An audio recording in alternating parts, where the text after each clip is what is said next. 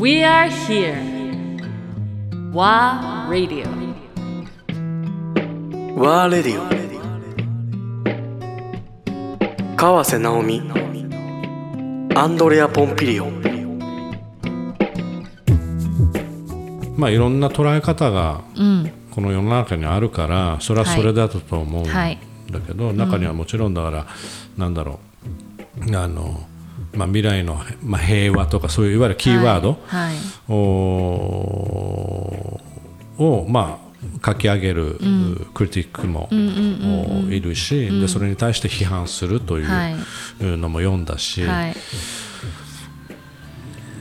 そうじゃないような気もしてね。だからその、い、や。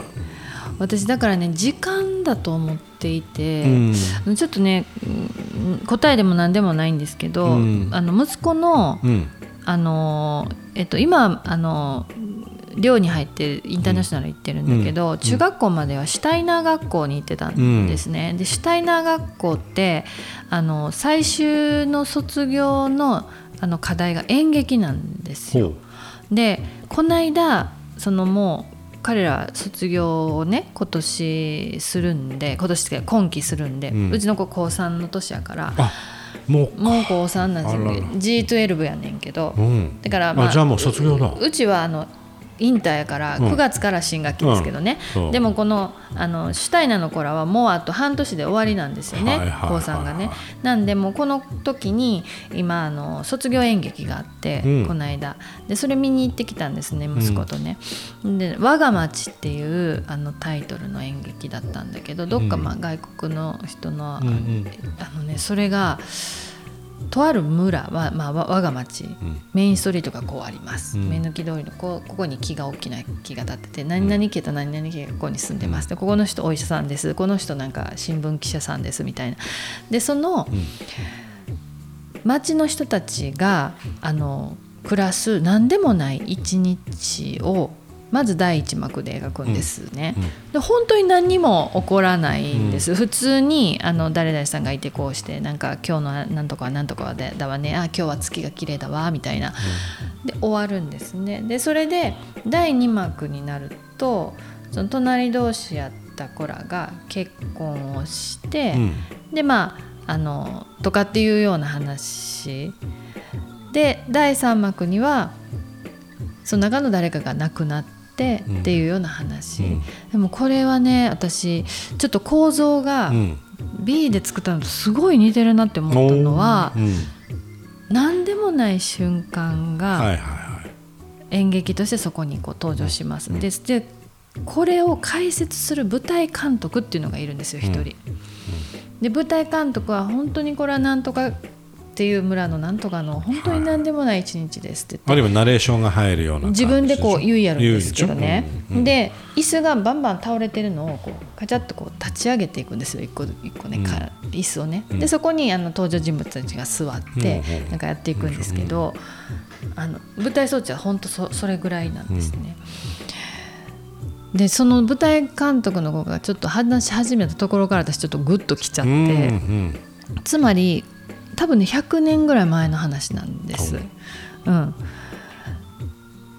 その時にも月は出てたし、うん。みんな月がきら綺麗だって言って、夜の窓からこう眺めてたし、うん。また明日ねって言ってうん。眠りについたし、で誰かを愛して結婚をしたしであの丘の上の墓場にうん。みんな行ってしまうっていうような。うん。なんかねそれをうん。あなたにも今その瞬間があるんですよって言われてるみたいな気がして、がまあ本当オリンピックという大きな舞台だったかもしれないけれどもその中に存在していたさまざまな人たちうん。のその人生がまた繰り返しこうね命をつないでいくっていうか、うんでそこに子どもたちがこうそれをね見てるっていうのかな。うんそうだね。などううまく言えないんですけど。すごいわかる。あのね2つあってね。はい。一つはあ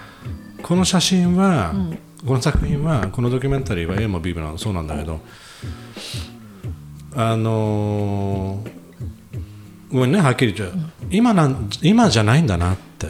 うん思ったの、ん。であこれは本当に、あのナムジ通りもしかして10年後20年後40年後、50年後はい。のものなんだろうな。って、一つの希望としてはじゃあ50年後世の中が変わってることを願っちゃう、今の状態じゃないことを願うはい。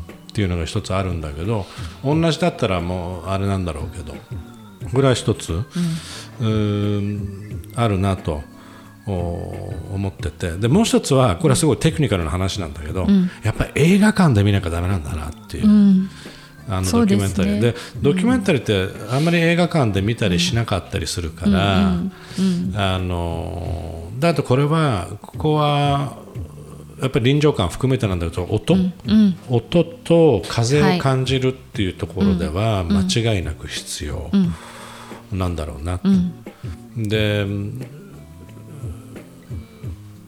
為替スタイルなのかあれだけどいわゆるドキュメンタリーの人のインタビューをしてる時にものすごいドアップではい。もう目をしっかりと捉えてるフレームで攻めていくじゃない、でそれはもう画面上でかすぎて、うおーってなるんだけど、はい。あのすげえでかいっていう感じに アンディやったらもうほん目しかないわみたいな。であれも含めてなんだ。だけど、まあはい。映画館で見るべきなんだろうな、だから小さい画面で家で見るでそれで評価されることではない、だなと、だから映画館で見た人が評価するべき、えーなんだろうなっていうことも感じたから今精神状態で一般も含めてあまあ、東京の人はそうかもしれないけど、海外はまた別だと思うけどね、正直。あのーもうええわってオリンピックもうええわっていうムードではあるから、うん。そうですね。うん。あのーこうこう出してきたこのタイミングで出してきたっていうのは、まあ必要だからやるべきだったし、えー残念ながらそういう世の中になってるから今、違う形のアプローチになってる、まあ、コロナ明けてさっきナムジ言ったように戦争始まったしもうなんかムード的にもうネガティブ、ネガティブが続いてる中でまたネガティブ持ってくるの？去年のみたいな、を感じてる人たちも多いから。あのそういうこともあるんだろうなと思って。だけどなんだろうね。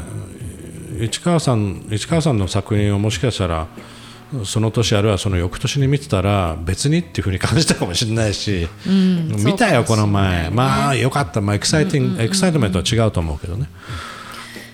なんかだから私あの最近3人ぐらいにゴッホみたいっていうなんかと生きてるうちに評価されないってあああのねごめん。俺もそう思う。